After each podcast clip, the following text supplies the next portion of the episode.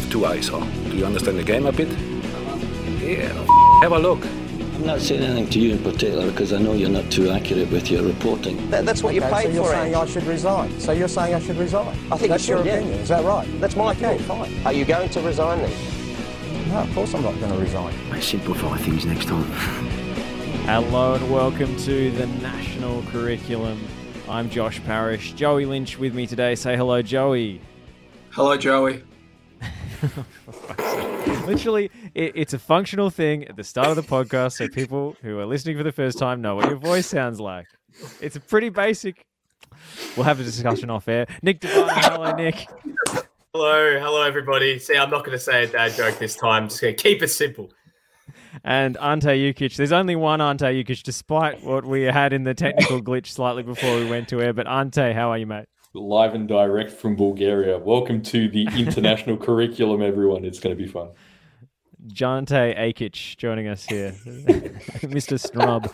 All right, let's uh, get through it because we've got a big agenda tonight, and not just our personal axes that we're grinding, but also the topics that we're covering. Socceroos, Graham Arnold stays on, clinging on by tenterhooks. Done, done, done. Oh, that's uh, how I'm viewing our World Cup qualification campaign. Joey?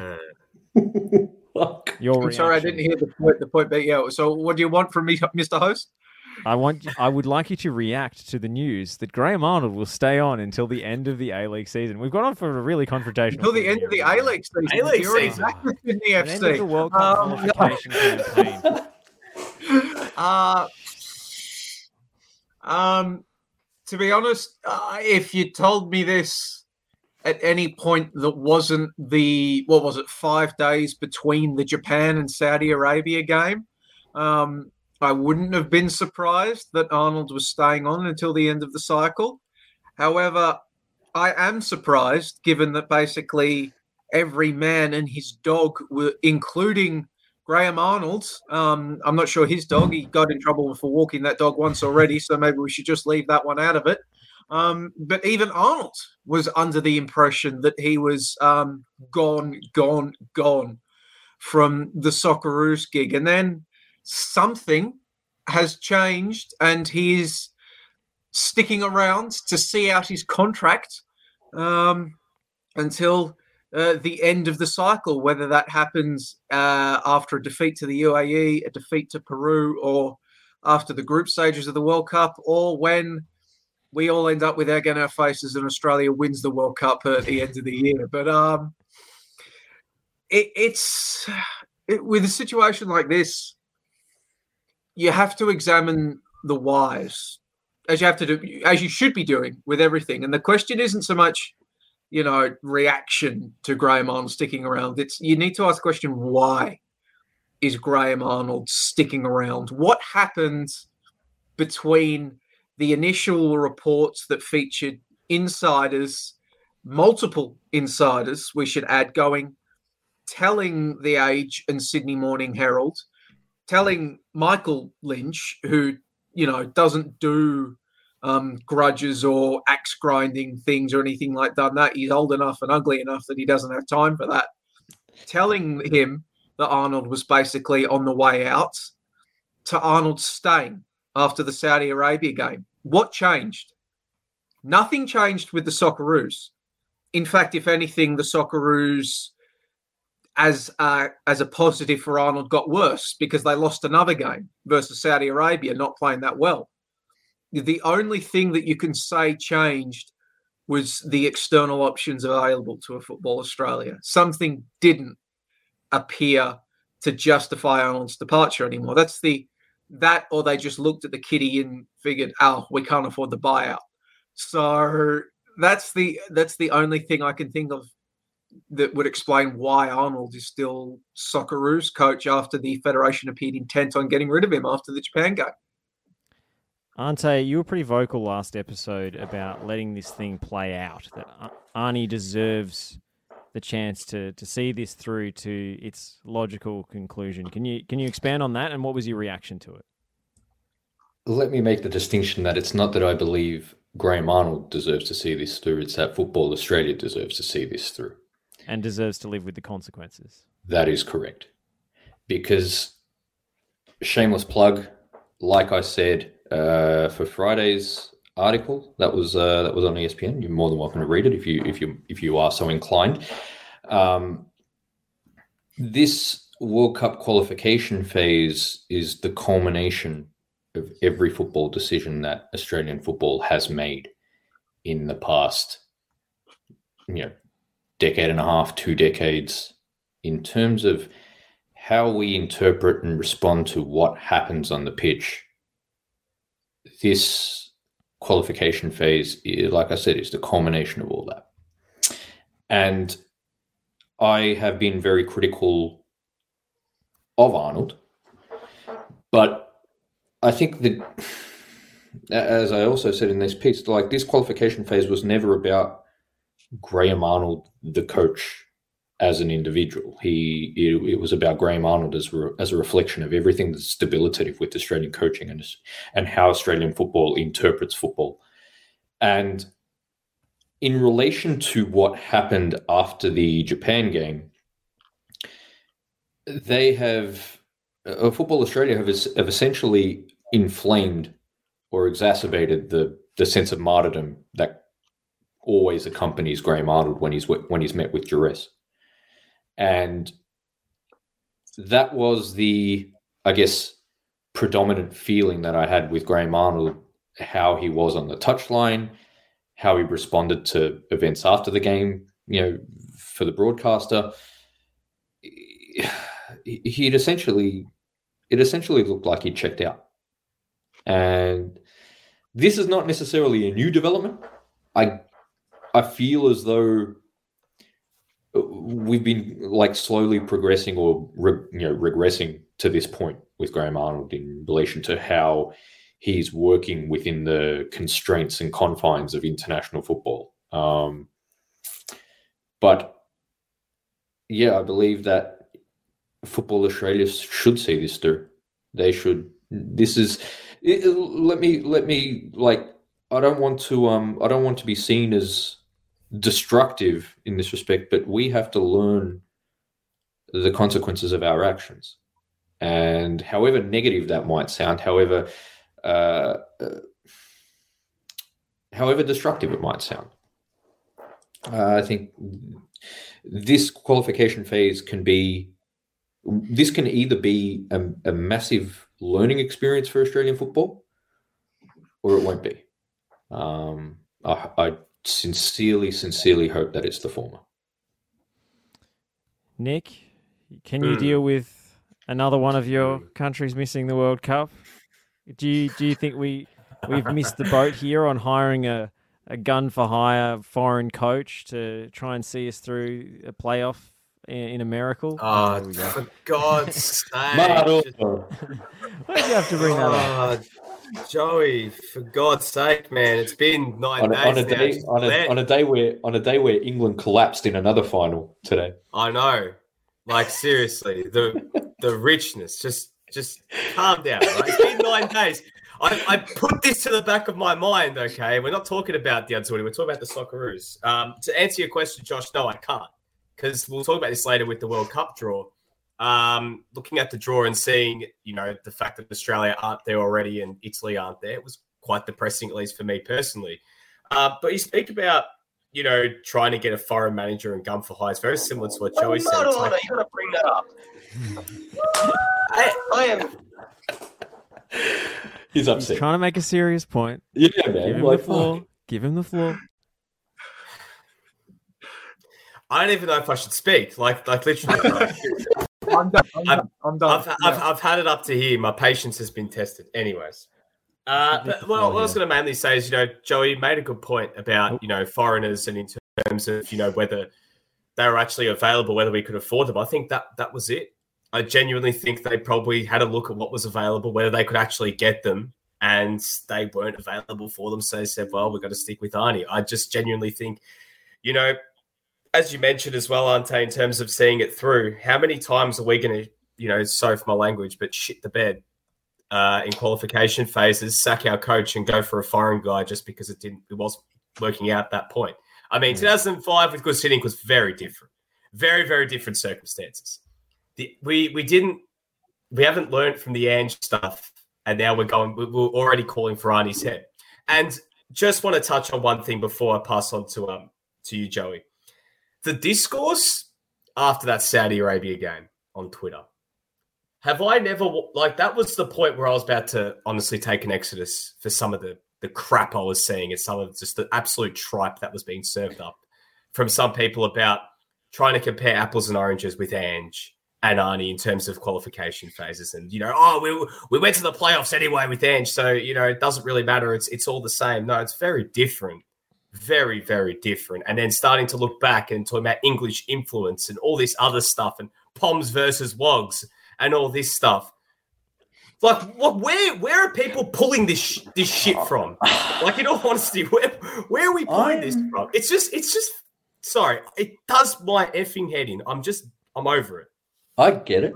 if you come out with a galaxy brain take about how this actually is England's fault at some point, no, no, no, no, no. I'm, I'm, I'm not. I'm not going to say this is England's fault. Um, however, however much I'd like to say it is, but um, uh, we'd love to say. I, I, I, I sincerely, I sincerely believe. In many that, ways, it's England's fault for you know invading Australia so many years ago. So you know, that's, and, and look, it's all been uh, leading to this. I don't want to. I don't want to. Yeah, I can't argue with that the reality is I'm I'm not going to invalidate that there is a um a disjointed let's say cultural um, dynamic here in Australian football. And this is something I wrote about after the um after after it was announced that Fornaroli was you know confirmed to be in the Australian squad. I think there there actually is on the pitch like a prevailing sentiment that obviously not, you know, conscious, but I think there is a sentiment that there are that there are some Australian footballers who are more Australian than others, and I think that manifests in who we value in our football, uh, uh who we who we value as footballers in relation to the football that we want to play. Um, would you say that when you're saying there are some footballers we see as more Australian than others, there are certain, or would you say that there are certain attributes that players possess which makes them seen as more Australian than others. Yes.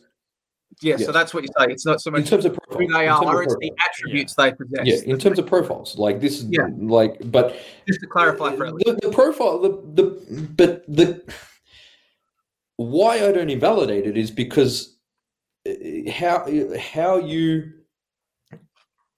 sorry, uh, let me just rephrase this why I don't invalidate it is because I've always believed football is a reflection of self.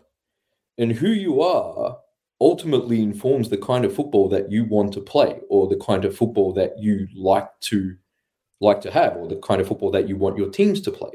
This is I know it's like these are galaxy brain areas, like pardon the pardon the like pardon to get so deep. Yeah, I so really. you anti-brain.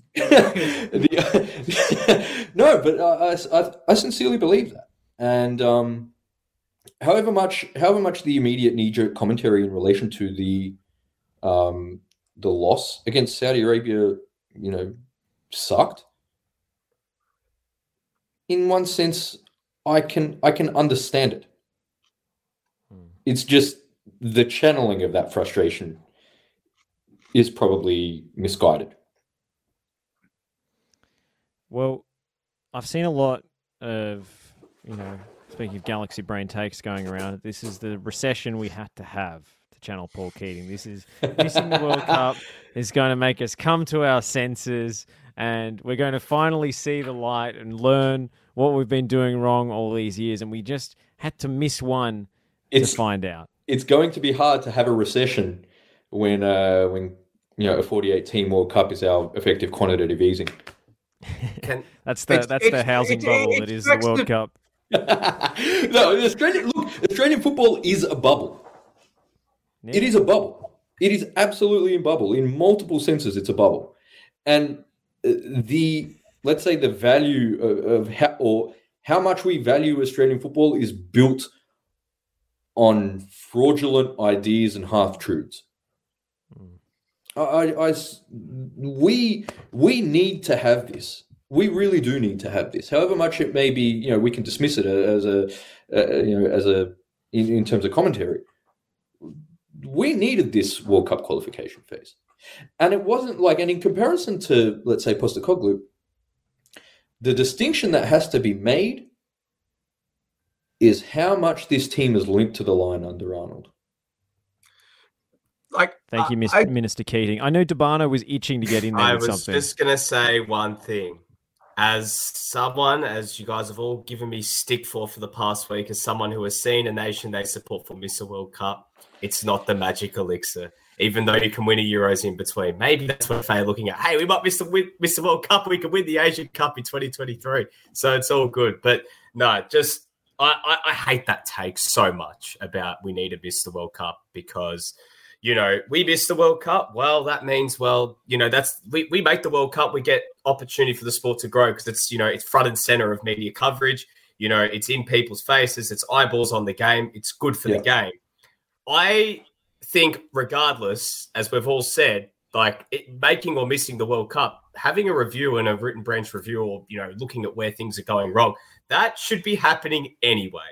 So, but, but missing the World Cup, that that can't happen. Yeah, whether we do it, whether we happen. do or don't make the wo- whether we do gotta or do don't it. make the World Cup, Yeah. this should still happen. Like this Yeah. is like how, uh, let's say that. Yeah, I, I'm in agreement. Don't get me wrong, but it's just the nature of how we've gone about this, or the nature Yeah, of absolutely. this this this qualification phase, and how it's gone to you know the proverbial pier in this third in this third phase. This reflects a lot of what is wrong in Australian football, and whether we do or don't make the World Cup, like that that dynamic doesn't change. It's not altered. Joey, how do we learn from this? Will we learn from this? Well, that comes back into this thing we're talking about. Oh, there needs to be a gigantic review. Who would be doing said review? You know, how would said review being performed? What sort of questions that would be asked? I mean, we've seen in the immediate aftermath of the reports that Arnold was going that pretty much Tony Popovic became the presumptive candidate for the Socceroos job. Why? Yeah, Like, absolutely.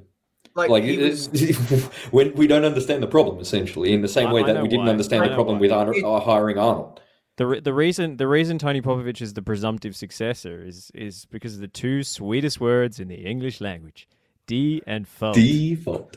Yeah, default because he's currently the most well resumed coach in the A League men's competition. Ergo, he is the best domestic candidate. No questions surrounding what methods delivered him success at uh, domestic level and the continental level with the Wanderers campaign. What sort of factors behind the scenes at the clubs he were he was at pla played in his success, and how both of these factors would translate to the international stage. It's just simply a matter of, well, he's the most he's got yeah he's got the best resume so let's call him up. So i question what exactly would you know is a root and branch review conducted you know in this vein going to accomplish? We have seen with the direction of the Socceroos going. We saw the when Ange Postecoglou departed who was appointed Bert van Marwijk almost a complete philosophical opposite to Ange Postecoglou and then we went and then when we were looking for our next successor as the long-term Socceroos boss, what was it? Well, we went to the well with the best A-League men coach back then.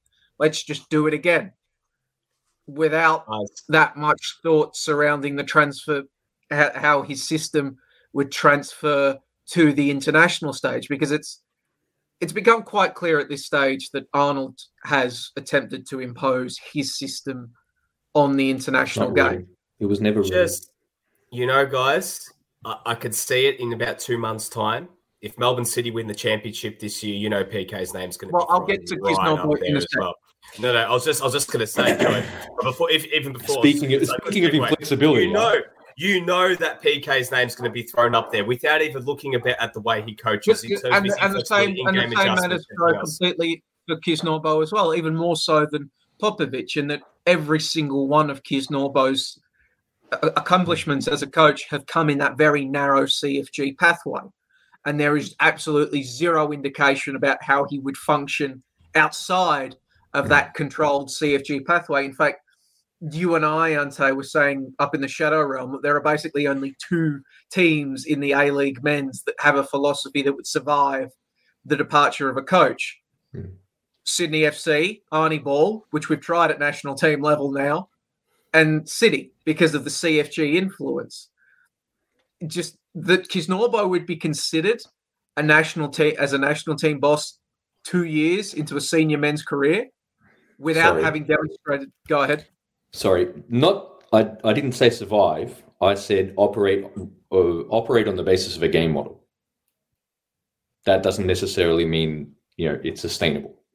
Just let me you know let me clarify. there, Okay, Joseph. don't, We've already don't- got- don't twist my words. We've we've already Yeah. got one national team coach who's living in Sweden. Maybe we can get Erick Mombaerts to coach the team over the phone. But just with Popovic, like he might, if he comes in with a you know fifty point plan, here's plan A. If that goes wrong, here's plan B, and he comes in and he demonstrates everything. He might be a great coach. This isn't a time. I'm not going to spend time right now quibbling about Popovic's veracity as Socceroos coach. And in fact, speaking to some people at uh, at Melbourne Victory, they tell me that they didn't call. Football Australia didn't call Tony Popovic um, in the preceding week. So um, if some Football Australia did have somebody in mind, it seemingly wasn't Tony Popovic. I've Or been told. Uh, yeah, or an Australian. but I, I just wanted to. It was touched on there, just this in the immediate aftermath of all this thing, how with all the focus that has come, not on how Australia got there, but just the laser-like focus on Graham Arnold. Yeah. It's just become about Graham Arnold, the person, which has just dragged in all this redundant bullshit. Like when we are judging this campaign, yes, at some point we can discuss historical context, but it doesn't matter. You know, that Australia also had to get into a playoff. You know, under Ange Postecoglou, has nothing to do with the fact that Australia couldn't beat China um, in a must-win game, couldn't beat Oman in a must-win game, couldn't you know use an emotional homecoming um, for the first time in years against Saudi Arabia and get a result in that game. That is completely independent of everything. And for all this talk about cattle, oh, we don't have the cattle to go with Japan or Saudi Arabia. You couldn't. You didn't need to beat, you know, Japan to qualify. Yeah, it got to this point. It Yeah. got to this point because you know there were there were games like the Vietnam game, and even the even the Yeah. opening games against Vietnam and Oman, they were not they were not Yeah. easy. Like, the, The problem has been- sorry, I laughed when Joey said that. My bad, man. Aftermath. But aftermath. Yes, all right, um, fine. no, no. Yeah, however, problem like, look, been- the problem hasn't been against Japan, Saudi Arabia. Yes. It's the poor performances against Oman, against China, against Vietnam. These are the game. The, these are the games in which I haven't heard anybody complaining about the castle in these And- games, comparing the two. But that's and- where the problems have come. I don't give a stuff about China or Japan. No, sorry. I don't give a stuff about Saudi Arabia or Japan. Why couldn't the Australians beat China um, in the Middle East when China had an even harder time of dealing with quarantine than the Socceroos? Not What's the to mention- for that one? And not to mention that game in isolation, but just as as we said um, when we were up in Sydney, it, we weren't able to act upon the underlying issues Hmm. that belied the nature of those results. And the reality is, like, I I must I, I I must disagree for a little bit because everything in international football acts within a continuum, and so this is but that's what makes Graham Arnold's tenure so reflective. It's because we did have the body of evidence that it, that had existed over the past two World Cup qualification cycles. That's what makes this one so, let's say, reflective of how we debilitate footballers on, on not just on a soccer Socceroos level, but how we debilitate footballers at every level or debilitate decision makers in football at every level because it ultimately informs what happens with the Socceroos. And uh, you know, Sorry, did I would. else I would. just hear a cat? Yeah, that was Yeah, a cat. that's my cat. That's my cat, Axel. Sorry, guys. See, she's, Coming she's joining in. that, that cat's no, that cat's just saying preach, preach, Hunter. They're Like Yeah. you know what? Because the, He's, uh, because he's no, like um, look, like I said, you, you know, I, I I may be abrasive in my commentary of the R Liga, but this is why this is why I am, you know, as critical as I am of the R Liga and how we play our football at NPL level, how we play our football at youth level, the kind of footballers that come through those levels, which then ultimately are the only ones who are legitimate to, you know, play at professional level in Australia. This this is the sum of all fears. It really is. And I- I, I just if we're if people believe that a change of coach will solve our problems, then they don't understand the problem. Well, Like- speaking of trying to compete with No, no, I Japanese just wanna add, cattle- like- come on, I just- give me, give, me- give me, give me, give me the gag. I'm about to throw to you. Give him the gag. I was just going to say, still- trying to compete with Japanese cattle is pretty tough. I mean, that Kobe beef is. mwah.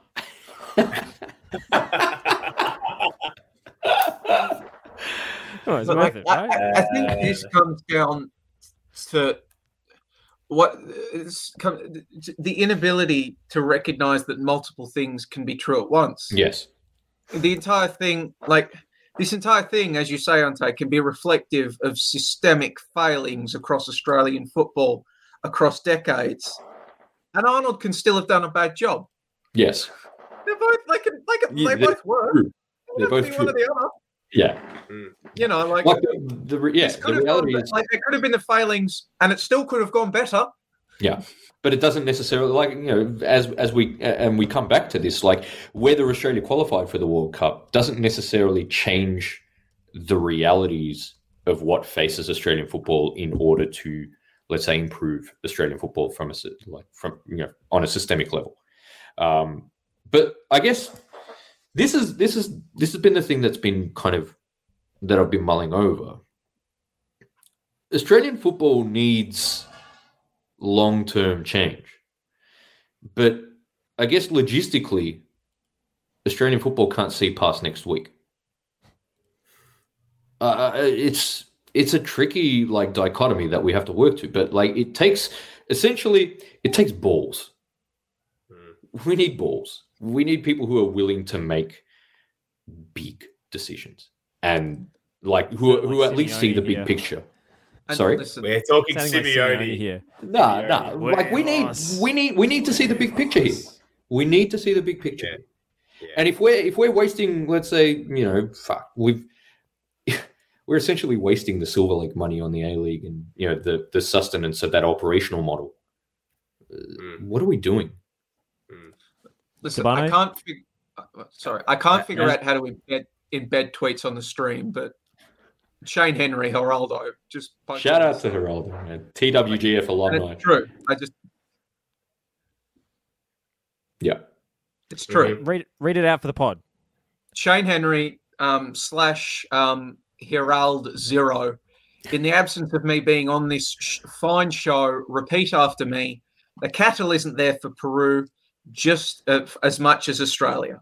correct. Which he follows up with saying, but for real, this campaign ending at Peru's hands, provided we get that far, would be sadly appropriate after the last one finished with people in Oz football lamenting a lack of NRI talent and not caring to learn a thing from the very same opponent under the same coach, which is absolutely true. I've Facts. seen Facts. I've seen people talking about, well, Peru was probably the best draw Australia could have gotten. Really? Even though, even though, even though they they have their own version of Oriundi in uh, Lapadula, but look, uh, Hey, Lapadula.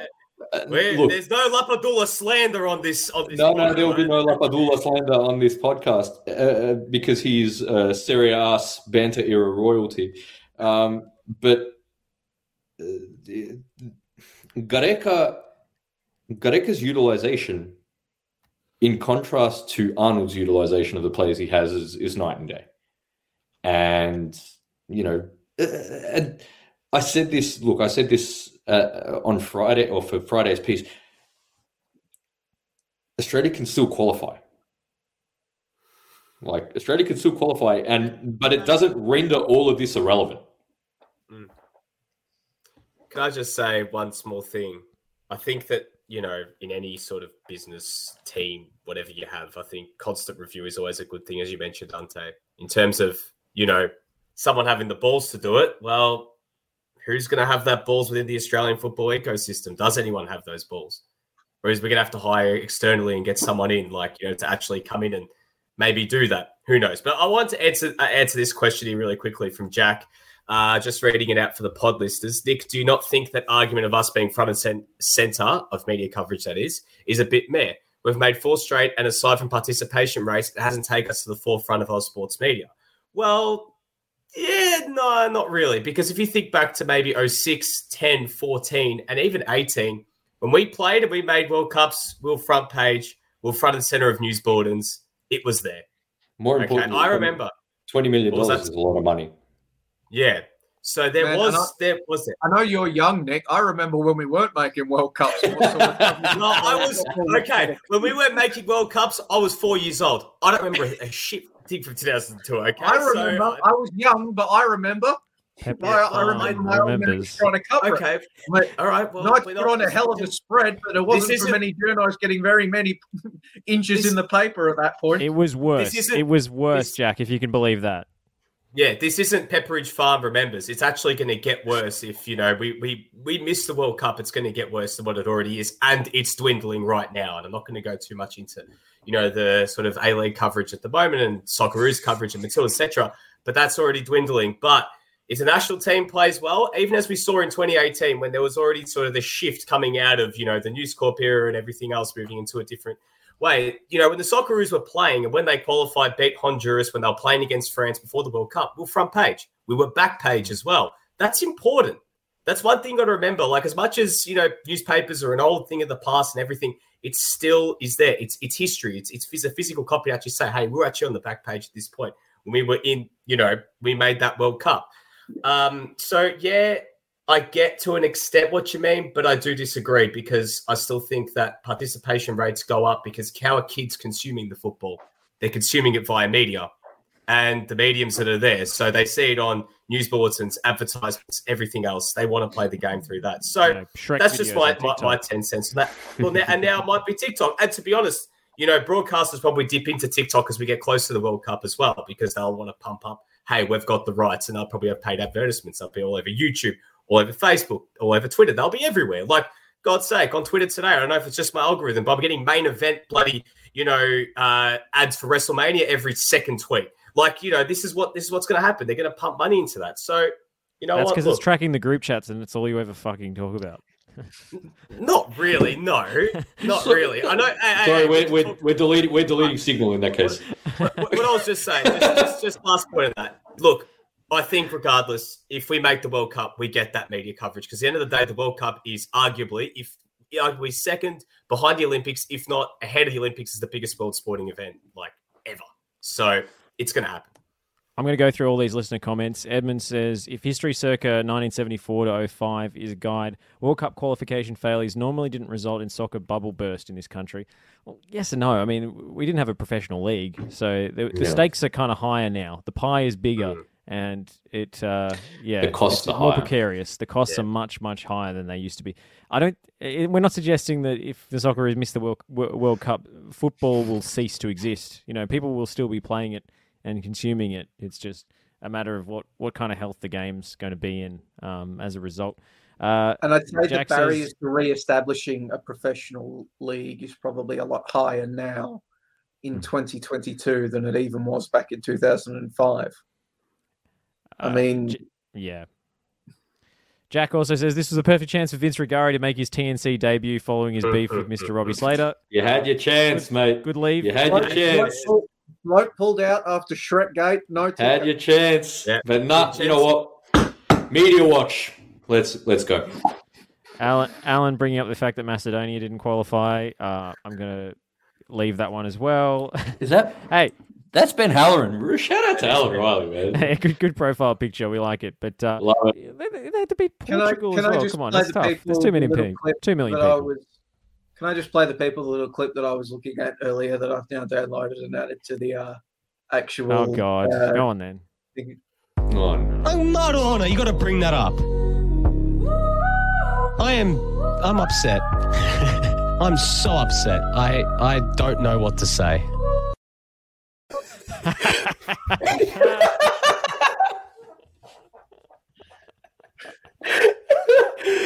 It wasn't me. All this over a dead whore. Like, but You know, with with with with with calcio back at the moment, the Josh Brillante derby happening right now. I had ridded my mind of the Azzurri not making the World Cup. I was Viola looking Empoli. forward to a Brilliant, you know, two months of Empoli can play, brilliant man. calcio to come. But now you've got to keep reminding me of this. Empoli I'm can so play. over it. Um, you know what? Uh, speaking of Robbie Slater, it was I. Where's this going? Oh, if I speak, but no, like it's it's been very very interesting to notice the inconsistency of commentary as this qualification phase has gone to shit, and the people who were even after the Olympics backing Arnold are very um are very disloyal. It's been very interesting to see.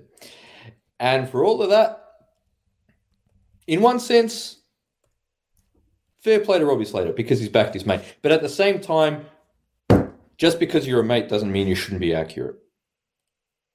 And especially if you're going to take money to comment as a journalist. Exactly. You like if if you're going to be paid as a professional to comment about football, you should actually take a take an interest in actually understanding football and being accurate as uh, with respect to what actually happens on the pitch.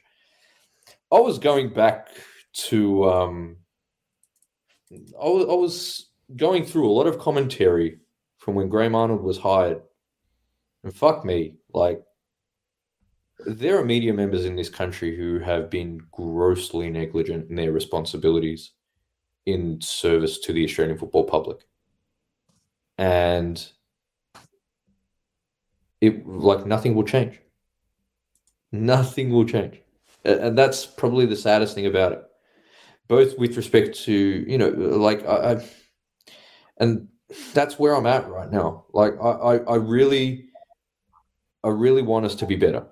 I want us to not be so un like fucking uninspiring. I want to be proud of this team and what and what this team you know can represent. But I'm, I guess, of the belief that there's a big disparity between what this team does represent and what it should represent. Well, Well, I hope as uh, f- Ryan just said in the comment, Ante is ruthless. That's why he's on the show. And uh, also, speaking of speaking of great listener comments that stroke our egos, uh, shout out to Ben Smith. Friend of the pod, Ben Smith. Uh, yes, you are correct, Ben. I am the best host. Uh, let's let's move on. Uh, Joey in the mud. Uh, All I'm saying move is none of you have the great meme video that the young boy made just yet, even though I've got a sample size of zero. But that day will come. I, I Yeah, really, well, I, we, mate, we none, of our young, countries, none of our need- countries have missed out on the World Cup yet. That's we need don't. young we need young boy on on. this pod, man. We need especially if, memes if Scotland qualify. Huh? If Scotland qualify, oof, Joey. Well, yes, he he'll just be If playing "Yes Sir, I Can Boogie" on repeat. You might as like, if- you're not going to say if- if anything. fly. I look forward to playing Wales or Ukraine in the World Cup, mate. All right, I'm looking speaking of- forward to England going out in the group stage and eh, it's all being over. Uh, Geraldo, who's moved on to YouTube so we can embed his comments. Shout out to you, Shane. I realize that this is going into hypothetical areas, but the damage of not qualifying for 1978 to 2002 was far more unseen in how royally it messed up the game's growth, leading partially to the re uh, to the reset Yeah. of 2003. That's an excellent Yeah. point, as usual from uh, from Mr. Geraldo. Uh, let's As go per. to the Matildas squad, uh, which was announced last week, uh, with one notable absentee. Uh, who was Hey, later give me a call. Give me a phone call anytime, Ante. Give me a call anytime. as an injury later included as an injury replacement, Alex Chidiac. uh, in the preparations to play New Zealand. Uh, still, Aivi Luik remains unretired, so apparently her inclusion for uh, the Asian Cup was more permanent than we, well, uh, than was advertised. But in, we did flag that on the on the show when when it happened. So she's sticking around.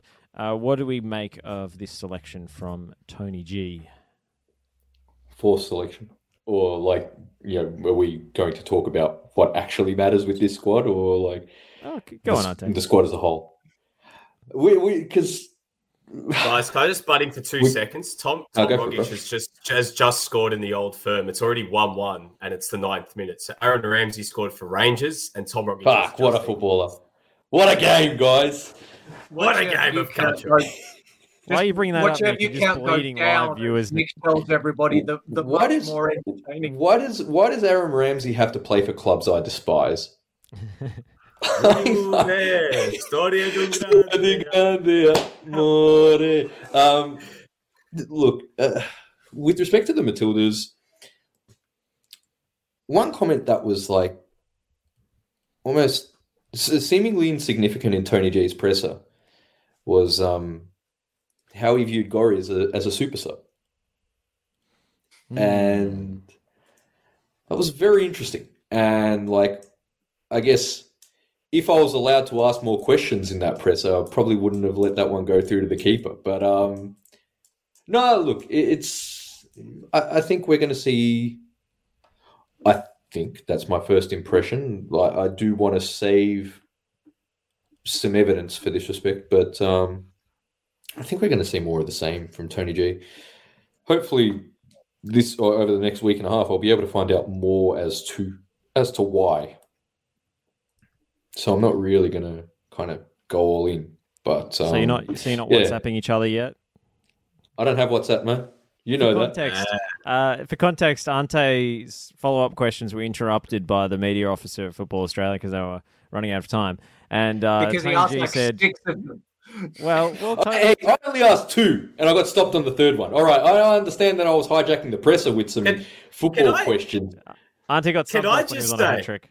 As someone who wasn't in the presser and listened back to it, Joey's tweet made it sound like it was a real hostile. Like Tony G was like, you know, no, no, really hostile. No. I was expecting a Luke Beveridge like situation. you have it in for us.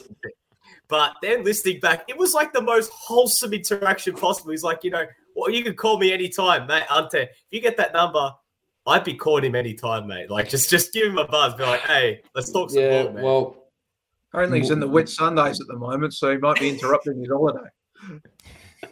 Yeah, no, no reception, no phone reception out there.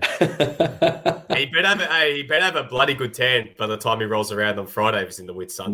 no, he- he's he's he's Scandinavian. He'll be red. Uh, all Didn't right, say what kind of tan. Tony G's holiday destination. I mean, we, we usually talk about the uh, the marquee players coming to Australia for a holiday. Have we got marquee coach?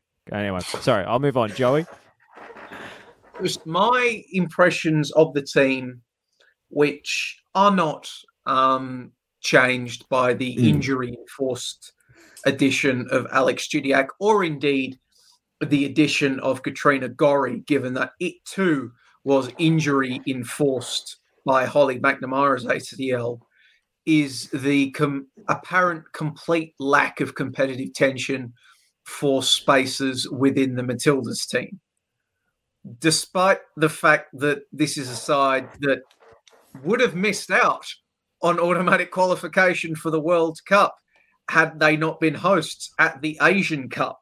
Um, it was also quite illuminating hearing hearing Gustavsson talk about that um, Asian Cup defeat, but more on that in a second, I guess. Seemingly, the answer to these problems for a series of friendlies against, with all due respect, New Zealand, you know, a side that ostensibly should give you a bit of license to reward form in the very recently completed A League women's season, or perhaps just mix things up. The squad is unchanged. You know, I can't even give credit for Katrina Gorry because Katrina Gorry would have been in that Asian Cup squad had she not withdrawn um, withdrew her name from consideration at the time. There's just been I'm yet to see any any evidence that anything has actually been learnt from the Asian Cup. Like one of the things Gustavsson said during that presser is we went to two was was it two, Aren't Ante? We went to two external um Two data providers, two outsourced data providers. two outsourced data providers for to look at that thing and that tells us that you know nine times was it nine times out of ten or 99 times out of 100 we win that game against korea well you didn't you know and you weren't playing that well i you know i, I, quite appreciated um you know friend of the pod george clark from aap when Gustavsson um, asked him what evidence are you basing us uh, um, just going back going to long balls in that game against south korea just responding well, I watched the game, and that is He true. dropped, yeah, he dropped, he dropped an eye test reference in in response to stats. It was like the most, it was the most football Twitter thing I've ever seen in my life, like in real life.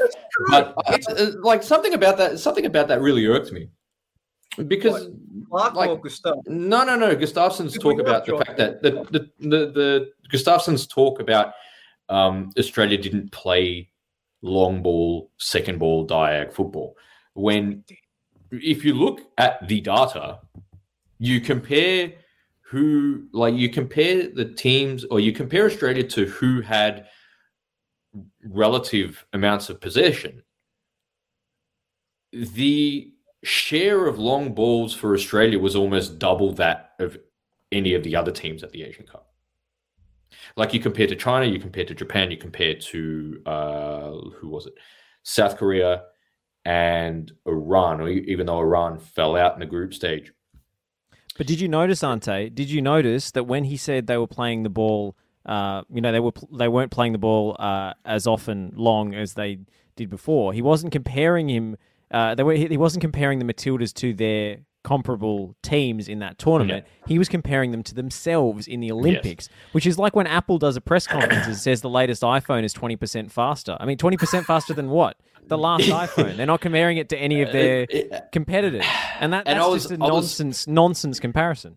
but uh, and that was that was a thing like I, I oh, I was so close in that presser. I was so close in that presser getting getting to like the core of you know, let's say the the the systemic issues of how the Matildas play.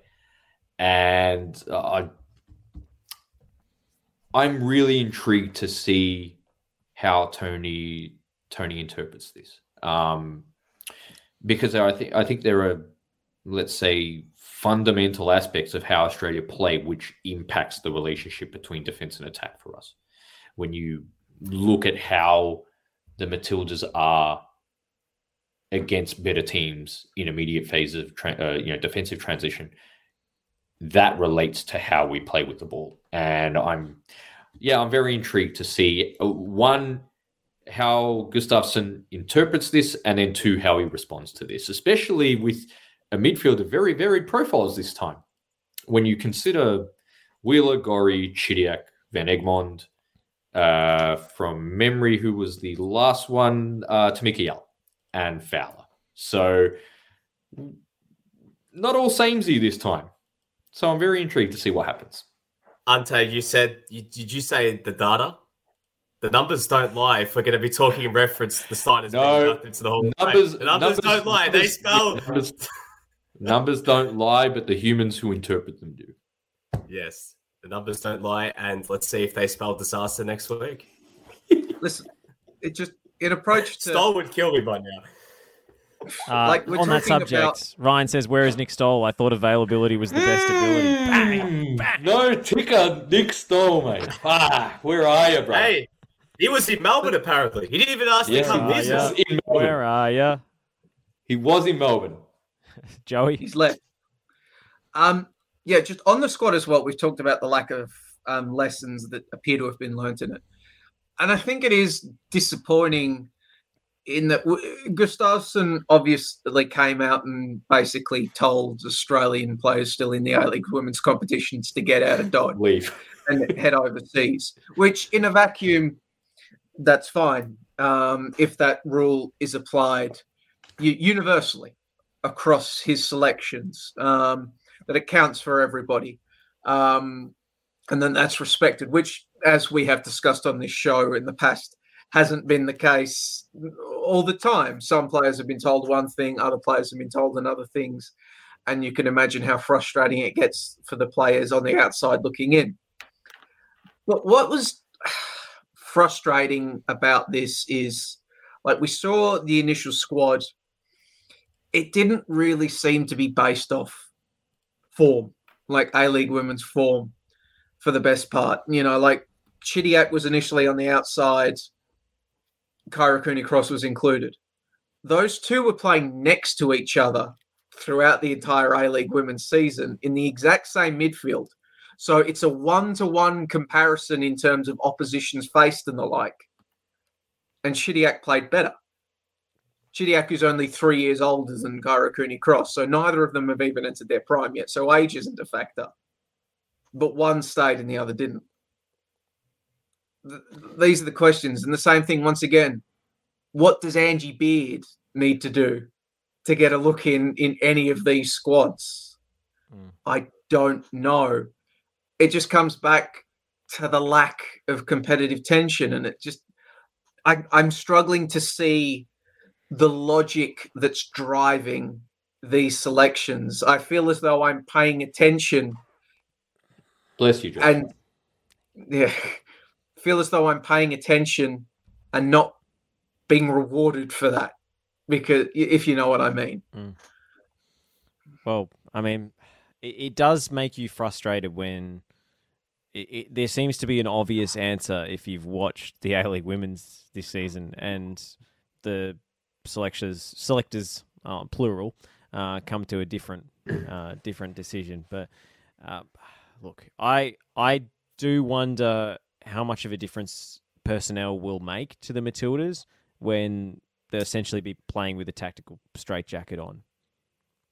You know, I, I, I wonder, I wonder even if if Chids and Gorry are unleashed in this team, if they will be allowed to be themselves. That will absolutely be a job share situation. Gorry and Chidiac will not play on the park. Yeah, at the but I'm, same I'm time. saying even in the in the hypothetical that they they, Yeah. they were allowed to play that way, I I don't know whether the, the handbrake would be released. How much can you read into beating uh, putting in big performances and beating New Zealand anyway? Just genuine questions from the two games. Like what, Same as the other game than maybe seeing, yeah, how much can you? Depends really how many take own goals they score. But And even like, in, even in the games against Brazil, sorry, like even in the games against Brazil, there were there were aspects that showed we were really suspect and volatile. Um, Mm. You know, when especially like even in the first game when we played with Kyra Cooney Cross as that as a defensive midfielder, there were very very apparent susceptibilities um, in how Australia played. Sorry, go on. No, no, I was just going to say, like, because the difference, if we're talking about opposition, just based off, again, no disrespect for, to New Zealand, but Brazil and New Zealand, very different teams in terms of quality. How much can you take out of, you know, more than likely the Matildas winning both games, you know, because everyone looks at results and results are a good Mhm. thing, aren't they? Instead of process. Um, if the if the game style doesn't change and there still are those same issues we saw at the Asian Cup, you know, are we going to be having the same conversation in a week? Well, New Zealand was the only team up until the Asian Cup that Tony Gustavsson had actually beat inside 90 minutes, weren't they? and they only won that game 2 1. Like they scraped over the line in that game as well. So Oh, no, they beat um, Brazil as well, didn't they? So I Yeah, lied yeah, on that. in the, in the friendly. that was game. that was Yeah. but, but that was when but that That was the only competitive But that- game that was- but that was- but that was after the if we're talking before that, that was the first game he won in 90 minutes because the Brazil game was in November, the Olympics were in July. Mm. So yeah, so still all the same. I don't know, man. Any Like, any final Matilda's thoughts before we move on? No, all good here. like I'm I'm, I'm I waiting. don't. I think. I think with, with with the Matildas, it's very easy to get polarized and start talking about certain players, particularly young players, and kind of heaping a whole stuff on them. Mm. You, you don't blame any young players, especially for the situations they find themselves in, if they're getting picked or if they're not getting picked. they're being put in a certain situation to become flashpoints. I think. Yeah, it's important to note. All right. How do you think, you know, coming into this window, how do you think Australia should play? Better. No, no, no, no. Yeah. Lineups. Put a lineup. Oh, starting lineup. Well, I mean, how should you play? I mean, It's a friendly. They're friendlies. No, against no. New How should you? Um, how do you want to play with this with this squad? Gorry, Chidiac, and a runner in the midfield. Okay. What do you what do you complement that with? In up front or in I know, defense? Where Everywhere. Uh, uh, uh, All right, everywhere. all right, let me let me hang on, let me pop the squad. Hang on. Start. Right. You you you stop playing Sam Kerr as just a you know an Easter Island statue up front. You know, knocking everything in. You deploy her wider. Mm, I don't think that's necessarily. gonna Yeah. I, I, I yes. I uh, I'm cool with that. Caitlin Um, Forbes, essentially. what? Yeah. What? Like, I guess this is something that hasn't been um that hasn't been considered. Why don't we play with two up top? I, Four, I think four, a th- fucking two. Oh no, I think a three-five-two would actually help. I think it would help. Gosh. We've got we've got an issue at centre back, and it pro- provides extra cover if you can get uh, a, a centre back in there to, to help out Kennedy and Polkinghorne with the lack of See, the recovery, thing pace, is, and turning. Isn't wishing for a three-five-two almost wish? i- Isn't it just kind of flirting with? It will inevitably end up with either Steph Catley or Ellie Carpenter as a This- centre back in that But the thing is, it doesn't have to happen because you know, as much as we talk about uh, Aivi Luik, you know, coming out of retirement, it's it's a long, you know, farewell Dwyane Wade kind of tour. It's you know, we can play her in the heart of a back three because she's got the ability to play out. She's decent with her feet. Like being a six, she can drop in and be the person in between. You can play. I know Alana Kennedy and Clare Polkinghorne aren't necessarily the quickest players, but you can maybe trial that uh, and play Ali Carpenter and Catley as wing backs. That might be an option. But I, I could, but Joey, you do make a good point. I think if you did go to a back three, it'd be something similar to what we saw at the Olympics, Yeah, where it four, was all systems go three, four, three. Ali Carpenter and Steph Catley playing, you know, as or one or two of them playing as, you know, right, left sided centre backs, and one of the wingers, whether it's Kyah Simon or Hayley Raso, more than likely Hayley Raso playing as a wing back. And that's fine. Like Hayley Raso playing as a wingback is, you know, more than viable. But if it's a three, four, three, we're playing hoofball. You know, no, no, no, be- not in a three, not in a three, four, three. I think, uh, look, if we play in a three, we can play absolutely play three, five, two. With Yeah, but I would much rather Wheeler- have Ellie Wheeler Carpenter Gorry playing as Chids. wing back. As a wing back. Um, you can play. You could like in a three, five, two. You probably you could play Wheeler Go Chits, but you could even you, you might be able you might be able to get more out of Fowler. Hmm. And you, Fowler you playing play- as a wait, playing her as one of the the midfield, like in the middle, or playing her out wide, or in Yeah, the front in the middle, in the middle. Yeah, you can okay. like just you can you can probably maximize penalty area entry with uh, Fowler, and probably utilize uh, Cooney Cross in a similar way, um, and you're not taking away what Foord is best at, and you're still keeping Kerr with an ability to stretch a defense, and you know do what she believes she's good at, essentially, just Good with uh, you know just with a better hand.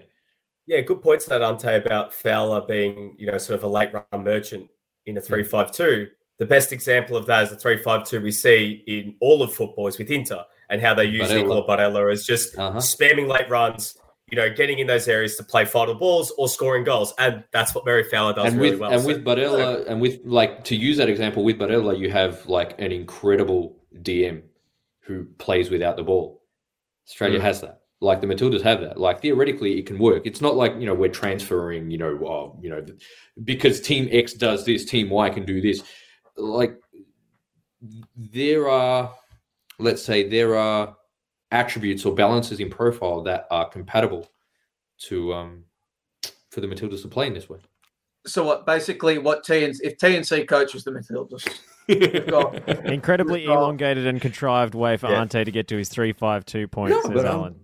But I, I- so look, I, got- I, I did want to see what you guys thought in that. so we got Lydia Lydia Williams in goal, or are we Mm. shipping her out for Teagan Micah or Mackenzie Arnold? Uh, I'm thinking Mackenzie Arnold because she's playing.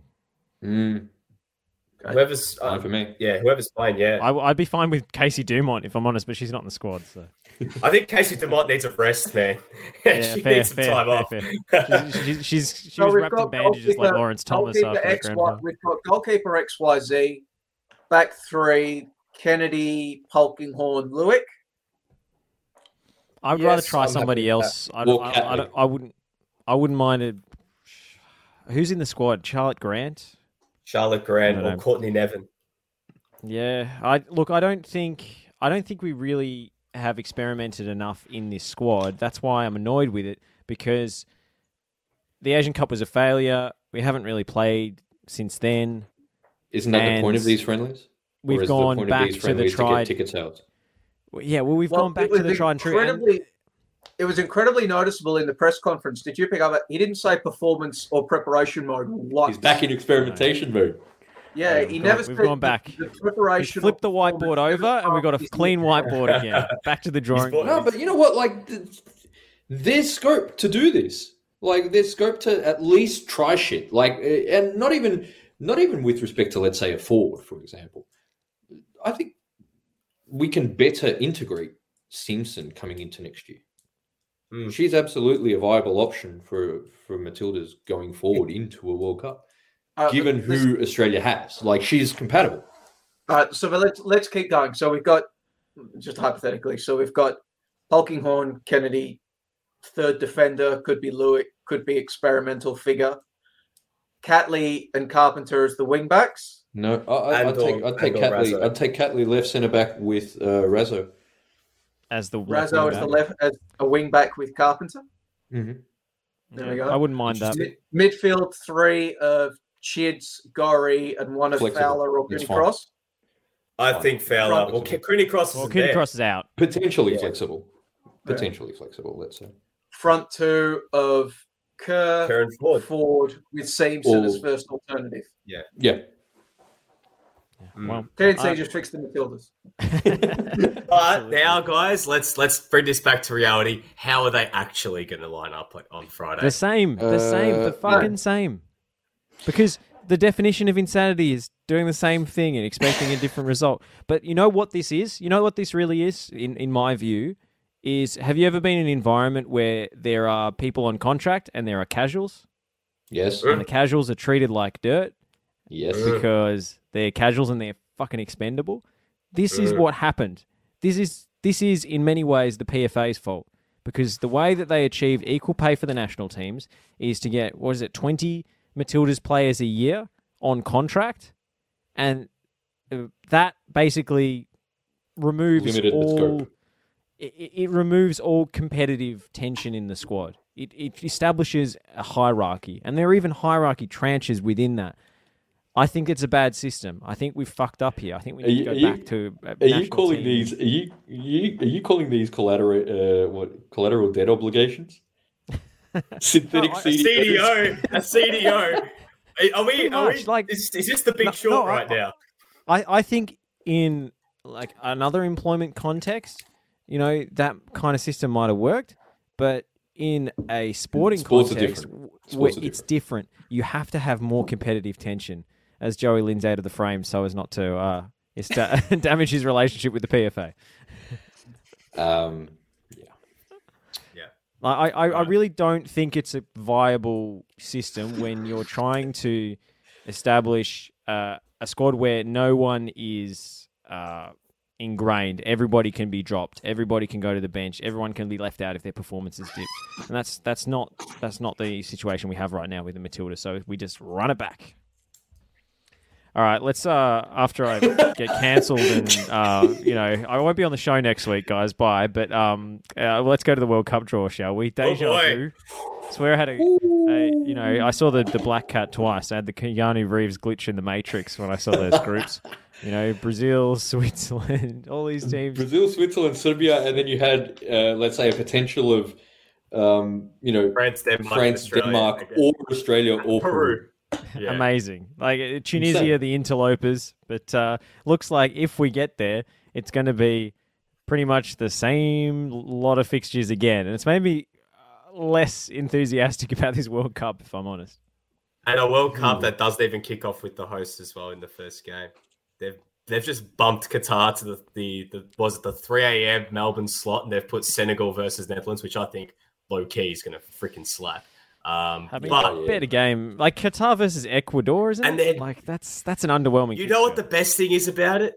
Oh, they had Russia, Saudi Arabia open up the World Cup in 2018. Um, we all know, probably not going to get into all that sort of That stuff with. Russia and Saudi Arabia, but Uh, human it's good to rights see that it's good to see that at midnight we finish off the first game and we're going to Sardar Azmoun putting on an absolute 40 class and knocking out and putting England down on the mat in the first game. It is going to be fantastic. What about what about? I don't see how uh, you can hate from outside the club. You can't even get in. Hey, the club, will, as I said to you last week, the club will be at my house when England get knocked out. So that that's going to be the, the party. We need we need Flexible a bit of uh, respect, respect, respect, please, respect. In the in the words of a great a great trainer and a great uh, a great coach. Um, but you know what? There, are, I know.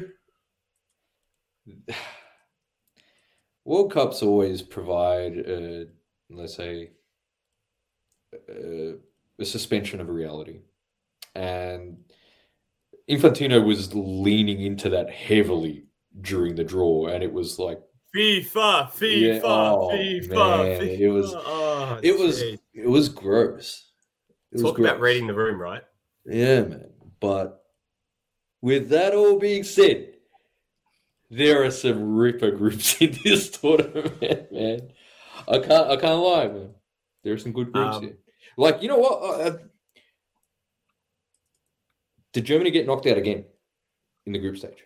Well, let's talk about Group E because Group E is like the group about we don't talk about their histories at a certain point of the 20th century, right?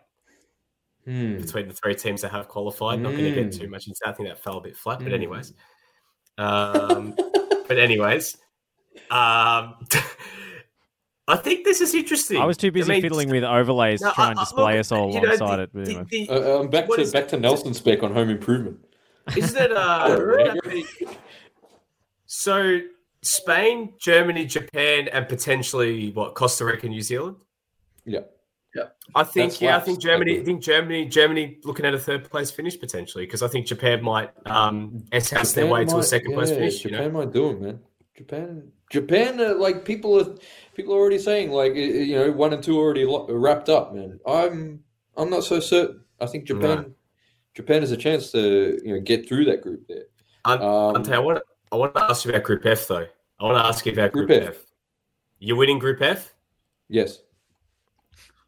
Continue. Group F containing Belgium, Canada, Morocco, and Croatia. For the record, Yes. And it's going to be so Yeah, that's interesting watching those three nations compete to finish second to Canada. Group F's one. Group F's one. I'm uh, like, and I started. you're already looking- moving beyond Belgium. Yeah, like you're just done. he's he's thinking around a 16, man. The lid is off, baby. You think I'm? If you, I'm thinking round of sixteen. I'm, I'm thinking quarters already, man. I'm thinking quarters. So no, you look, think- hang look, on, seri- hang re- on. realistically, okay. I know I'm biased, but Oh, I, no. I, no, I seriously believe.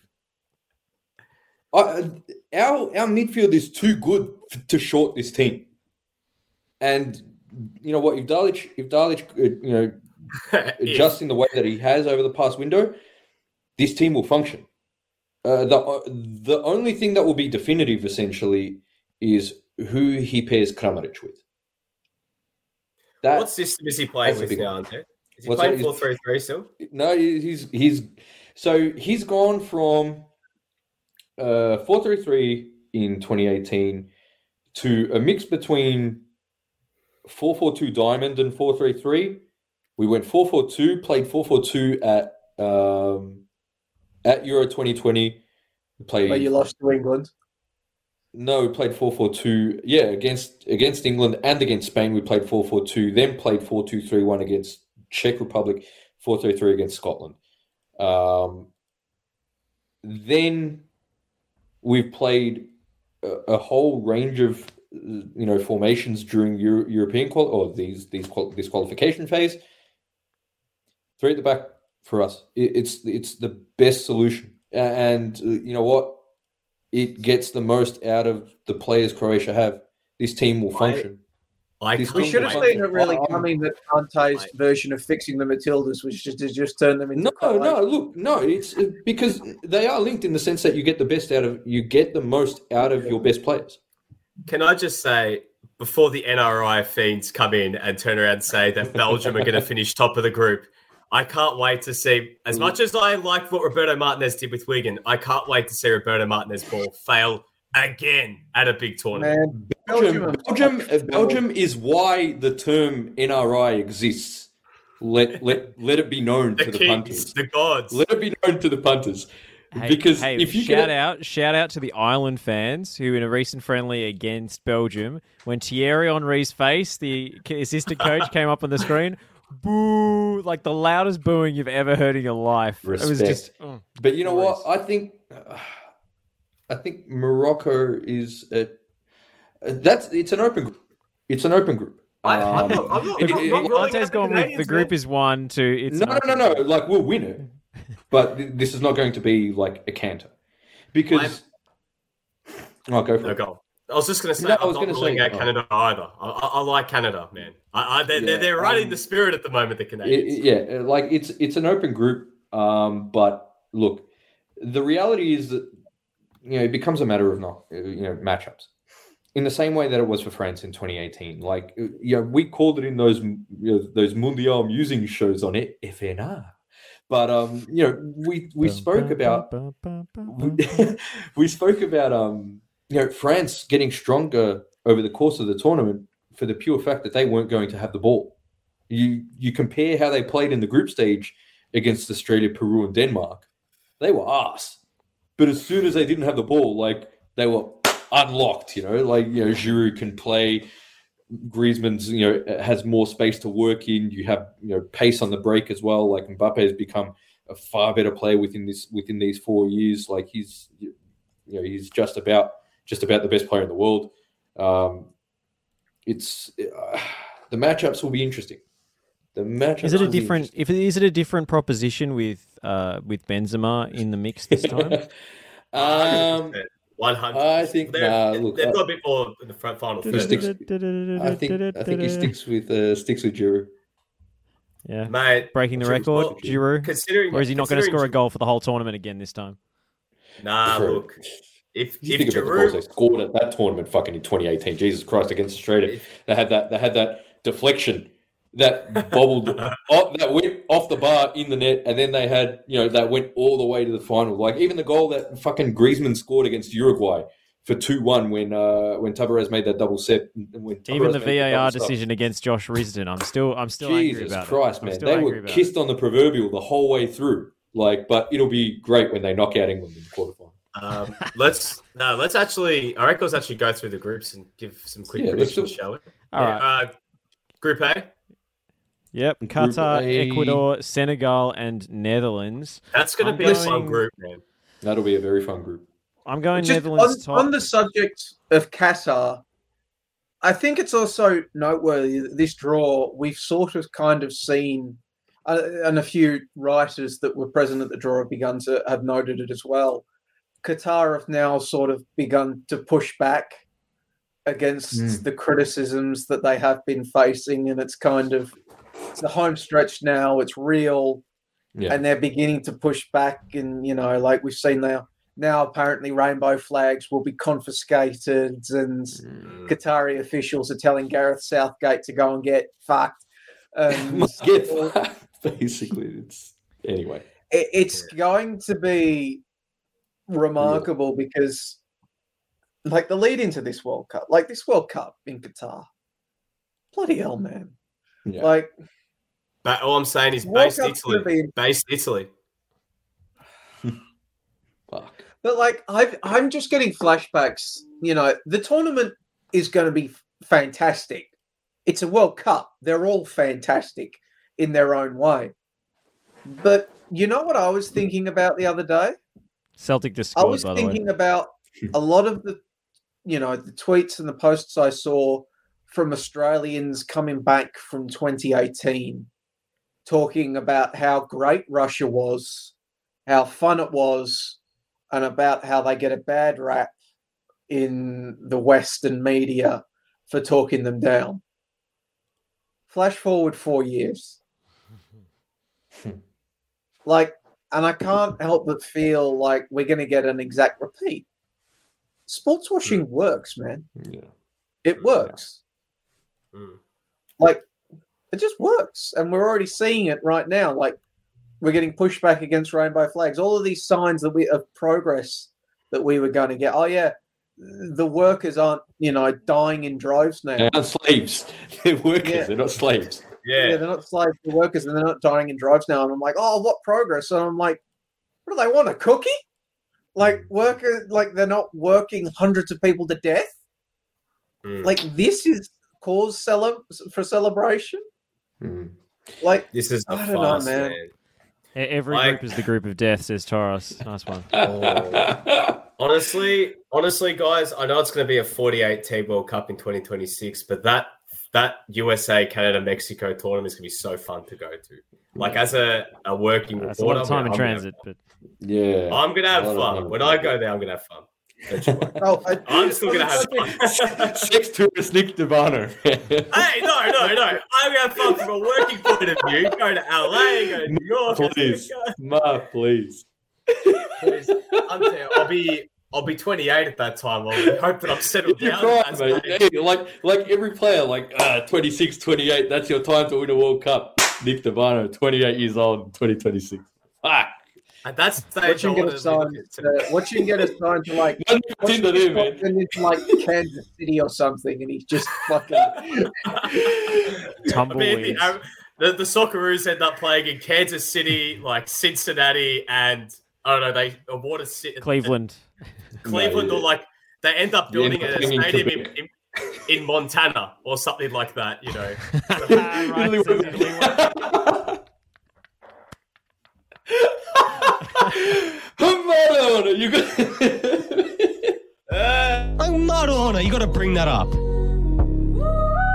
I am. I'm upset. I'm so upset. I I don't know what to say.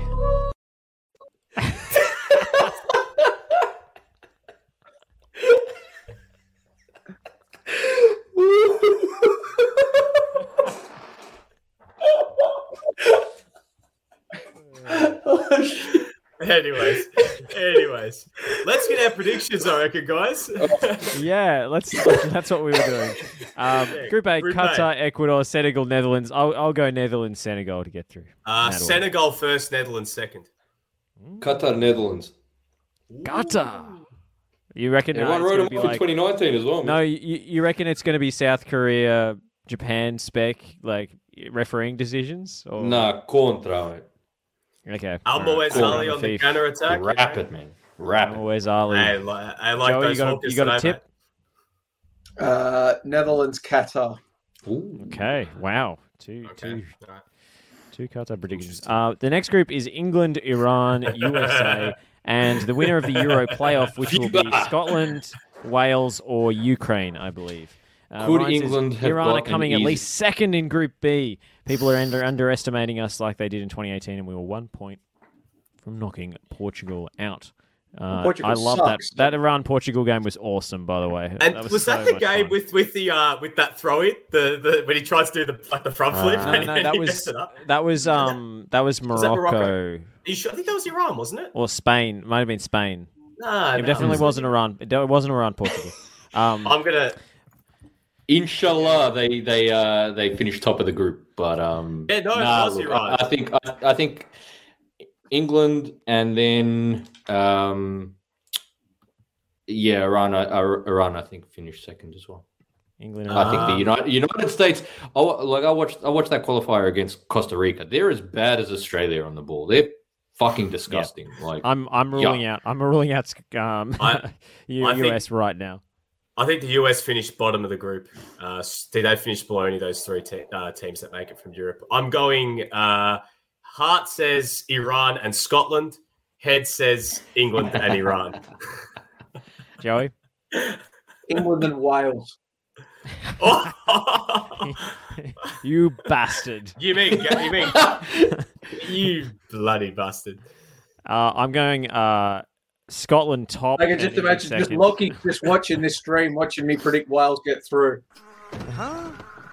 What are you doing in my swamp?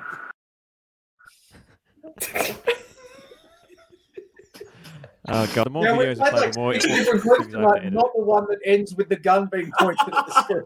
it just has to go up, man. All right, Group C. Argentina, Saudi Arabia, Mexico, and Poland make Oh. up Group C. Argentina, Mexico.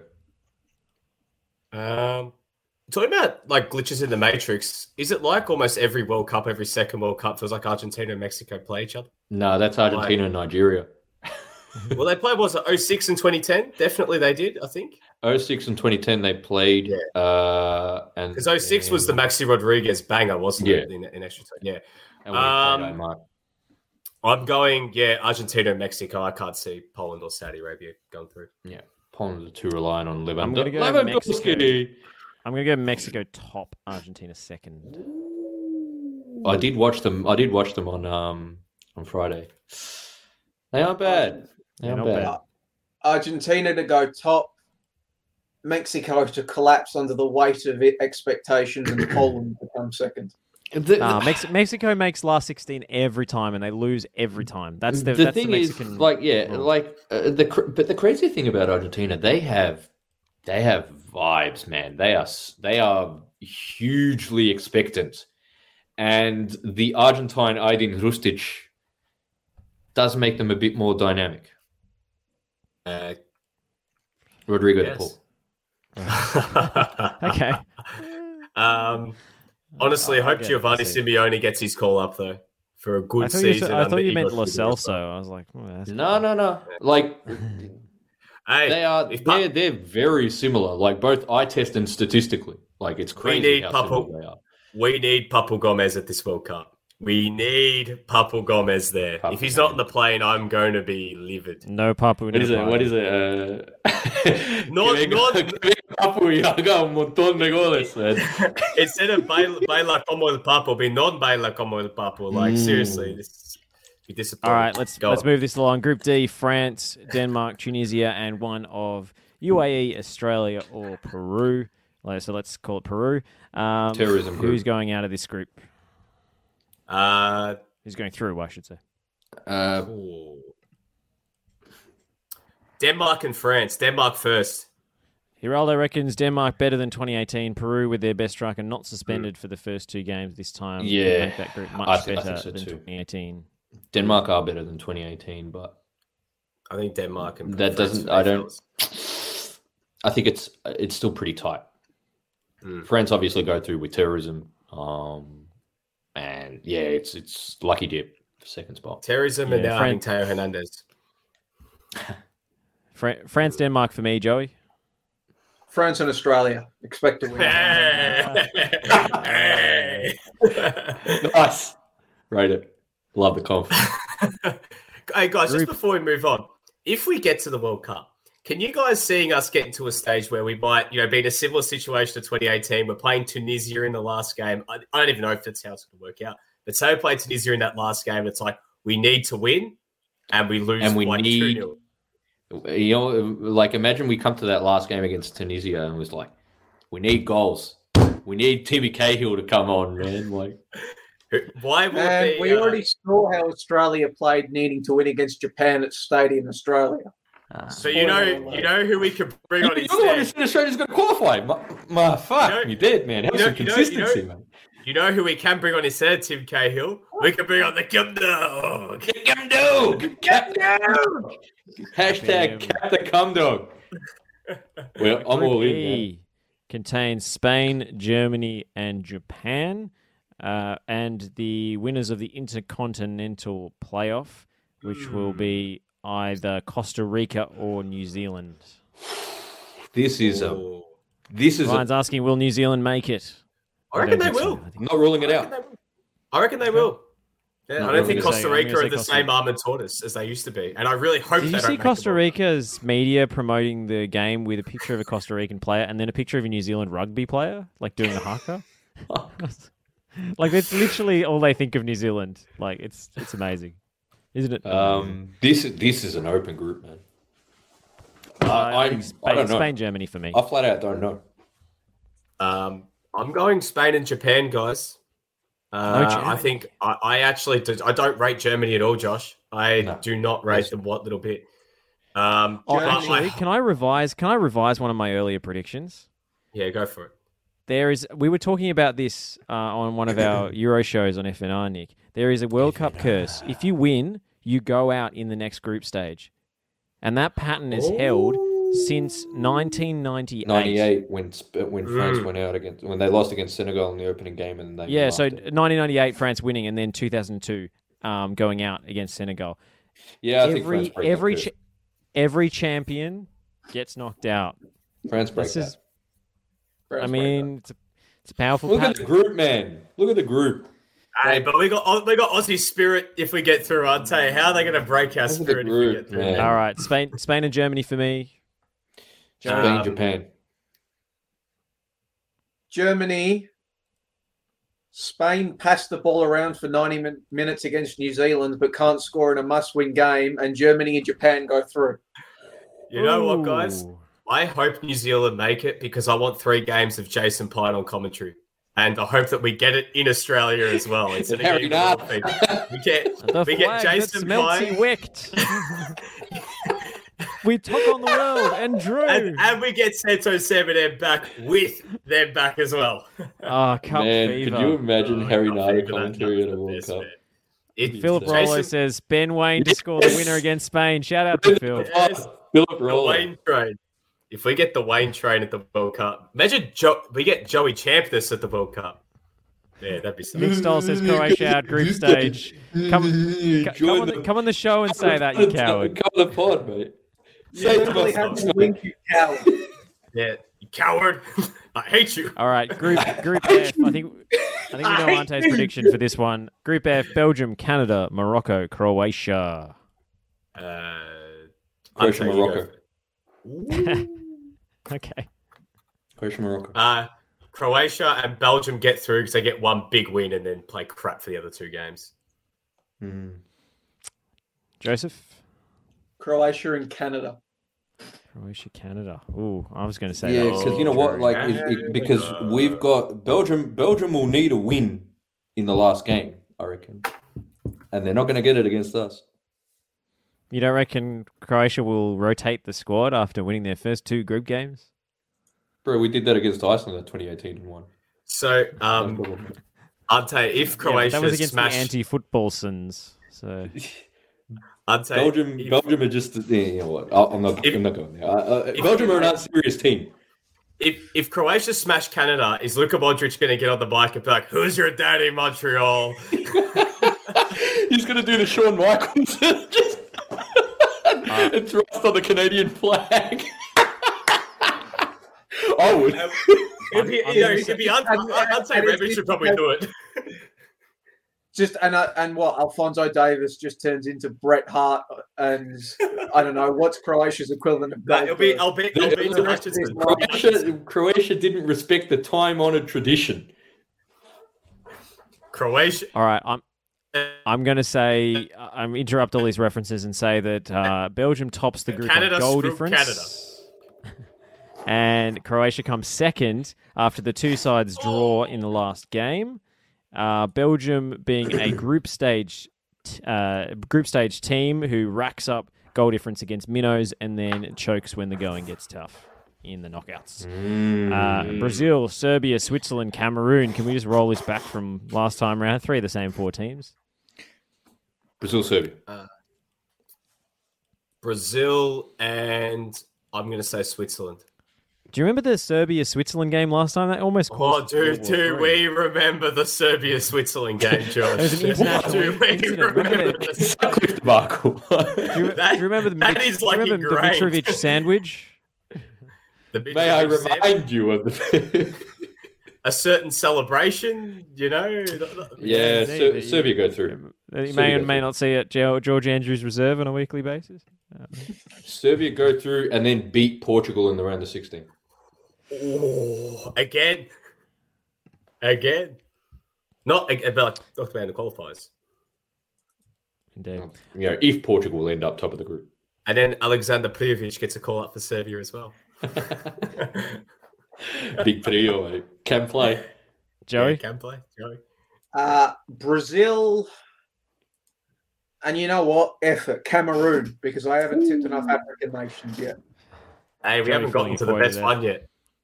Uh, Brazil, Serbia, and now uh, my favorite group in the whole tournament: Portugal, yes. Ghana, Uruguay, Korea, Republic. Oh, the my otherwise goodness. known as the fuck This is a group and a Uruguay half, group. man. The They all Procure Frimpong revenge Guys. game. Guys, have you guys had a look at the fixture? Ghana and Uruguay played the third group game. Yep. That has all the hallmarks of, in the words of the bootlegger, this Oh, could look at the get comment. effing Nick tasty, Cole's popping baby. out. This is Ah. yeah. This is a ripper of a group, man. Uh, This is a ripper of a group. Uh, uh, this is this is the uh, the quintessential too close to call. Nick, we already did France, and I already made the point about the curse, the winner's curse. Um, and then he reckons they're going out. Say it to- I am- say it to me face, mate. You're fucking wrong.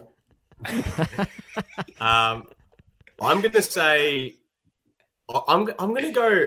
Portugal get like finish on five points and top the group because everyone's gonna just car crash and draw against each other, and then Ghana scrape through with a heart and soul win against Uruguay in the final game, like just pure heart and soul. And you know who's going to score the goal just to piss off Bakura so she's happy but also pissed off? Jordan Ayew.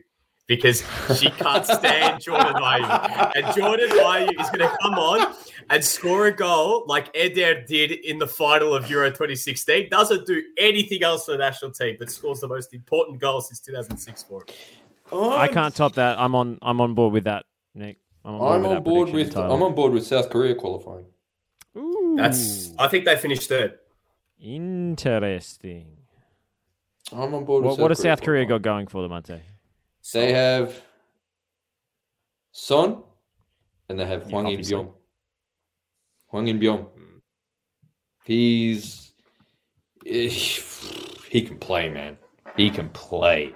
It's been so good to watch him. Like you know, uh, because he was in that. There was that period where he went to. Uh, uh, we talked about it like you know before when it happened when um when his deal to the MLS as a consequence of his agent going through, and then because he was he was in he was in the army at one stage, and then he played a couple of seasons, went to the MLS, and now he's at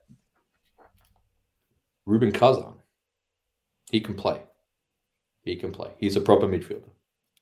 I like. you know who I like, who I don't think gets enough international recognition in um, in the in the senior setup is uh, Yun Bit Garam. Absolute baller, man. And also, his name can be sung to the tune of y- YMCA, which uh, you know is always always fun. I like him, man. Uh, um, you know what? That that I think it's it's fair how that first group in AFC qualification has panned out. Like there is a big disparity between Iran and South Korea and the rest of that group. Um, South Korea quality.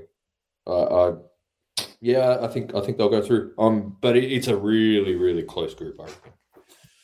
And last prediction, Joey. South Korea and Ghana.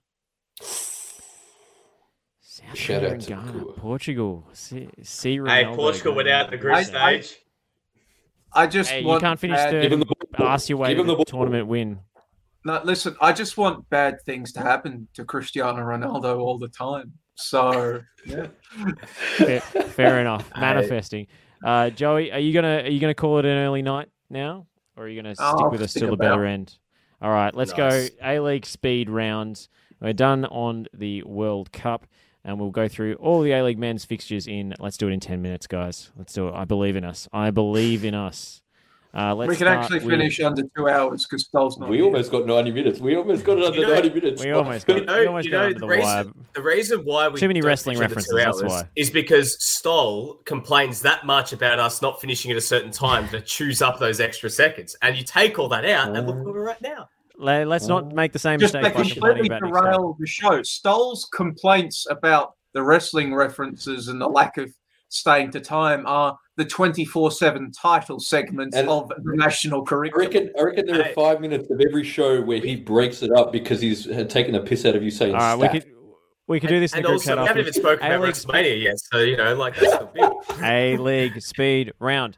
Uh, Let's start with the Sydney Derby. Sydney FC in my three. soul. Going Western. Sydney Wanderers two. Trent Buhagiar with a brace. Wow, what a player! Um, so Ryan Grant's red card conveniently left out of the mini match. Uh, You know, like hey, if we're talking about pop culture references, it's like Will Smith recently. Hey, he's been, you know, like get the Will Smith Bill, uh, Men in Black with Ryan Grant's red card. You know, never happened. Get Ryan Grant's name out of your fucking mouth. yeah, you Um, what what do we what do we make of this one? Uh, a mistake from Milos Ninkovic on a defensive corner, letting Tomer Hemed equalise. Uh, but Trent Buhagiar with two breakaway goals in the second half, securing the points for a pretty struggling Sydney FC outfit, uh, and that is a very important win for their finals chances. Shit game, born Well, of I mean- pragmatism. Yeah, I, don't- I didn't know Tomer Hemed was allowed to score from open play anymore. Uh, so that was a shock. Um, yeah, neither team played well. Hmm. Like, i- i- and if Sydney FC are going to rely on Trent Buhagiar being lethal in front of goal to win them football matches moving forward, Not going to be able to do it. Well, potentially an even Uh, worse game was uh, Adelaide United nil, Melbourne Victory one. Uh, victory mustered a total of one shot on target, uh, which was Marco Rojas's winning goal in the seventh minute. Um, probably the most notable thing out of this game was recurrence of some Josh Cavallo related booing among, let's say, a small segment of the Victory travelling support uh, which we're still waiting to hear back from uh, from Victory from the club on on official comment on, on that one. But good on the supporters who did take to social media to, to call that out. It's Oh, just, can I just- shit? Joey, Go on, Joe. Good on the victory supporters for calling it out and getting on it immediately. I get the distinct feeling that I, if this has indeed happened, and as we say, we are awaiting official confirmation that it did happen once again. Inevitably, I think a part of it won't just be booing Josh because of who it is it will be booing Josh of some sort of infantile reaction to the criticism that was received from the first incident at AAMI Park, which it's not worse. It's just so stupid. Like You already said it. Yeah. like Juvenile. you, you, you, you big bad idiots accused us of being homophobic. So now I'm going to ironically be homophobic to own you. Like what? Mm. Like It's pretty I don't get man. it. I don't get it. it's not edge. It's just it's No, not no, no, no. Like I'm. Not it- cool. It's, it's just stupid. It's shit. Yeah, like I said, good on Victory fans. The vast majority of fan Victory fans for calling it out, as they did the last time. We'll see what happens from it. You know, and as has been pointed out, you know, it's like the Adam Goodes. To, oh, we're booing him because of this. We're booing him because of that. Really? You're booing him, you know, to steal somebody's username because he's a flog? Like, just grow up. Yeah. Oh. Like, grow up, man. Seriously. Like, booing somebody because they're gay. Like, do you really have that? Like, and this is a message to anybody that would boo anybody because they are gay. Do you really have that little much going on in your life worth feeling good about that you can only get your rocks off by paying money to go to a ground and boo somebody because of their sexuality or their skin color? Like, Yeah. I don't get it. I think sad it lots thing of is- things. but- yeah, the sad thing is that we're still having this con like that. This is still coming up as a conversation that we have to keep calling it out because this shouldn't be happening anyway. It's it's so messed up. It's so, like so even if it's up. just, even if it's just one fan there that's just Yeah. decided to boo, It's one too many. Mm. And like, even if we're wrong, and none of it was happening on this happens the other night, this shit still needs to be said because we have not reached, you know, we have not reached the point where there are Josh Cavallos at every club. Like in every sport, everywhere. Yeah, if it comes, if if given the choice between not calling it out and calling it out, you call it out every time Yeah. because Absolutely. the alternative is that when it does happen, you don't call it out, You facilitate. and somebody that really needs the support doesn't receive it. Yeah. Like Well I'm never going to apologize for calling out accusations of homophobia. Like I'm not. I'm fair And enough. nor, and nor should you. Um, let, us go to Western United 2, Central Coast Mariners 2. Uh, the Cum Dog. Captain Cum Dog. Cum Dog! Two goals. The second in particular was marvelous. Cum but Dog. He was denied the hat trick and the win by Jamie The Young. Huawei on Monitor. Um, penalties, whatever. I've I've lost my train of thought. Whatever. Captain Cum That's all that. Captain That's all Cum that needs to be no, no. Look, honestly, having having uh, sat through this game, Come down versus Graham Uh, Arnold in a kennel from hell match. can I just say the, the- match. seeing the cum dog go from undesirable in Scotland to undeniable in Australia, to use another wrestling Oh. reference that Stoll will not be happy about. Um, it is great to see him in this form at the moment because Nick Montgomery summed it up perfectly uh, in the post game presses. Like he's what is he, 26 right now? Uh, he's you know hasn't reached his peak just yet. We can still get five or six good years out of him. He has something that no other Australian forward has. You know, he's got five goals, five assists, gets himself in good areas. These are his words, by the way, aren't they? This is what he has to say. But five goals, five assists uh, this season, and he was fantastic yesterday. He could have had more than just a hat trick. Um, it, he even had said it was not a good penalty. Uh, it wasn't the best save from Jamie Young. It was, you know, just a really poor penalty of the day. Um, Western United were not good. Let's just sum that up again. They were not good. Um, they were open defensively. The chasms between midfield and defense were just like they were maddening about how big they were, letting Cummings and co, you know, really just have fun in there. But then Western United going back the other way, they had a good run at the uh, start of the second half, scored a nice goal through Prijovic, and they conceded straight away. They never actually, in my opinion, there were maybe a few bits where they looked like scoring, but they never really looked that convincing. Um, Aloisi spoke a lot about, you know, some some areas. I saw that uh, little sub uh, comment that went up just there from Ante. But um, I mean, Aloisi spoke a lot about the conditions. I mean, it was a bitter day yesterday. It was like 13. It was windy and everything else. But I don't know. I think they were quite fortunate at the end of the day that they got a point from that. And they're starting to lose ground at the top right now. Like they're they're in a safe enough spot to say they're going to finish top two. But first place, City is starting to get that gap on them. And I I, I don't know. I, I'm getting getting a feeling that I wouldn't say the wheels are falling off, but that doubt is seeping in with each passing performance. Starting to limp. Yeah. Interesting. interesting. Yeah. Well, uh, let's go to. Uh, speaking of limping, uh, Wellington Phoenix nil, Melbourne City six.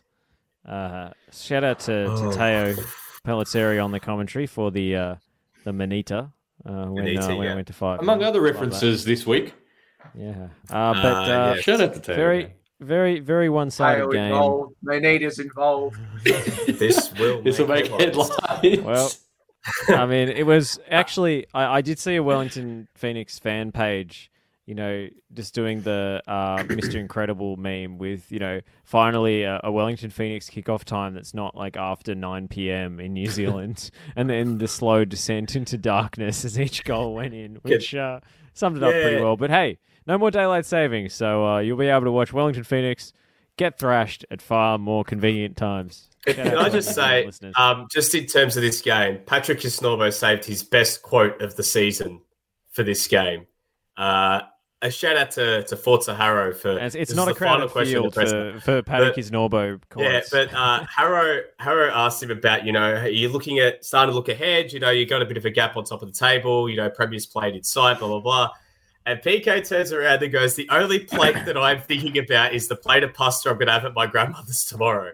And I got to say, PK, like, kudos to you, mate. I would be too if I was going to my Nondas for lunch the next day. So shout out for that. But uh, Melbourne City, I mean, it was peak Melbourne City. You know, Wellington just crumbled after the second goal went in, and they started all right. Wellington, I've actually got to say, first half they were all right, but you know, once the goals started flying through, and Wellington is so undemand, especially in midfield right now, they they crumbled. Like you know, they they were just not in it. And I've got to give credit to Marco Tilio again, scoring twice off the bench.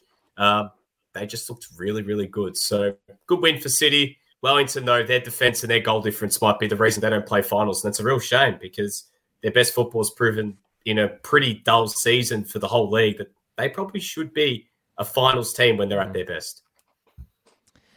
Well, let's go agree. to well summed up, D'Urbano. Let's go to Brisbane Roar 2, Newcastle Jets nil, where the breakthrough in the 83rd minute was made by Oh. Mr. Henry. God, damn, too short. Hang on.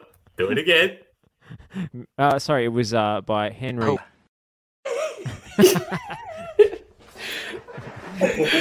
Well, Uh, some dead hooer. So, Um, Newcastle, uh, flattering to deceive yet again. Um, that was probably one of their worst performances of the season. No opinion. No opinion, no, party. opinion. Yeah, that that like you know that'd probably be even worse without Mikeltadze, but yeah, th- that Oh, hello. he conditions how they play, and it was very interesting to see Thurgate today. I'll say that. Apparently, somebody has just thrown a glass bottle at Joe Hart. Oh, Ah, well, just Good bloke, just but- as well, just as well. We uh, we we're not getting the the old firm derby in uh in Australia because imagine the imagine the Daily Telegraph the day after.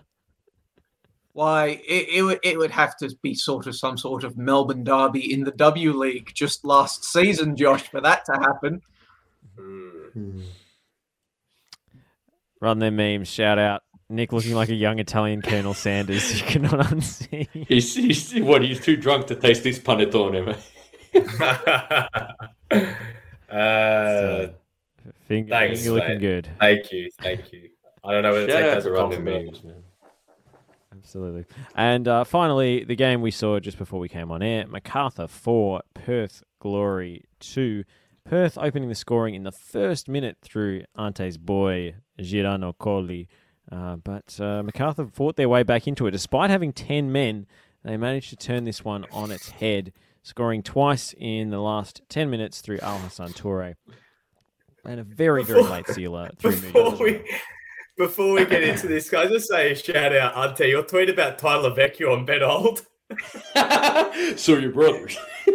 So you guys know Vecchio in Italian also means old. So it's just the perfect. Nice one. Oh, I like so your brothers. You, you- could you imagine Tyler Vecchio and Ben Old just out there in front of a club, like saying, "No, yes," but on footballing matters, play the kids, Ruben. Play them. Yep. Just do it. That's the only thing Perth Glory should be looking to accomplish Play them. the rest Well, of the I mean, according to the Paramount Plus graphic, Richard Garcia is still in charge. So Oh, like uh, Ruben Zadkovich has made uh, is imme- like immediately operating from the shadows after traveling to the shadow realm. Can I hey, what a ball from what- uh, Davila to to Al Hassan Toure though for the goal. That was a Mm. very nice pass. Can I just say, what is with Adam Zimarino's haircut? That is That's funky. That bro. is- that is ins- an insane rat tail. I don't know it's a mullet He's rat, rat tail. That's what's wrong with his haircut. He's a footballer. I, I Still, brought this up a little while ago. like a wrestler haircut. Only wrestlers can have them. I brought, brought this up a little while ago in this show. I thought, but this is uh this is Rodrigo Palacio reborn. It's the Mm. it's the braided rat tail from the 2014 Speaking World of- Cup. Speaking of city ass banter era royalty, Yeah. fuck. See what Right. the, the A League men cannot be a proper football competition unle- until one team is playing 4 4 2, and at the front two, one of them has the hawk haircut, the other one has the animal haircut. so they have one full haircut combined. We need Paul Ellering as, as on the sideline as well. with. This, this is what we saw. This is what we saw from uh, from Perth Glory Zimarino today, and I, I just don't think he should be allowed on the pitch with that. He should be he should be booked for that kind of. Oh, anyway, that brings us to an end of today's episode of the National Curriculum. Shout out to you if you made it to the end. We're just coming up on an hour fifty Shout now. out to you if you even listen to us for like two minutes, man. Like, I know. I mean, especially when we're head to I know. head to head with Ange Ball. So uh, Yeah. And uh, um, if if you if you've been listening long enough and watching the streams for long enough that you understand these stupid in jokes, then uh, then we salute you. We salute you. Uh, Yeah. Thank you, Joey Lynch. Thank you, Nick D'Urbano. Thank you, Ante Jukic. I've been Josh Parish, and we'll speak to you again next week.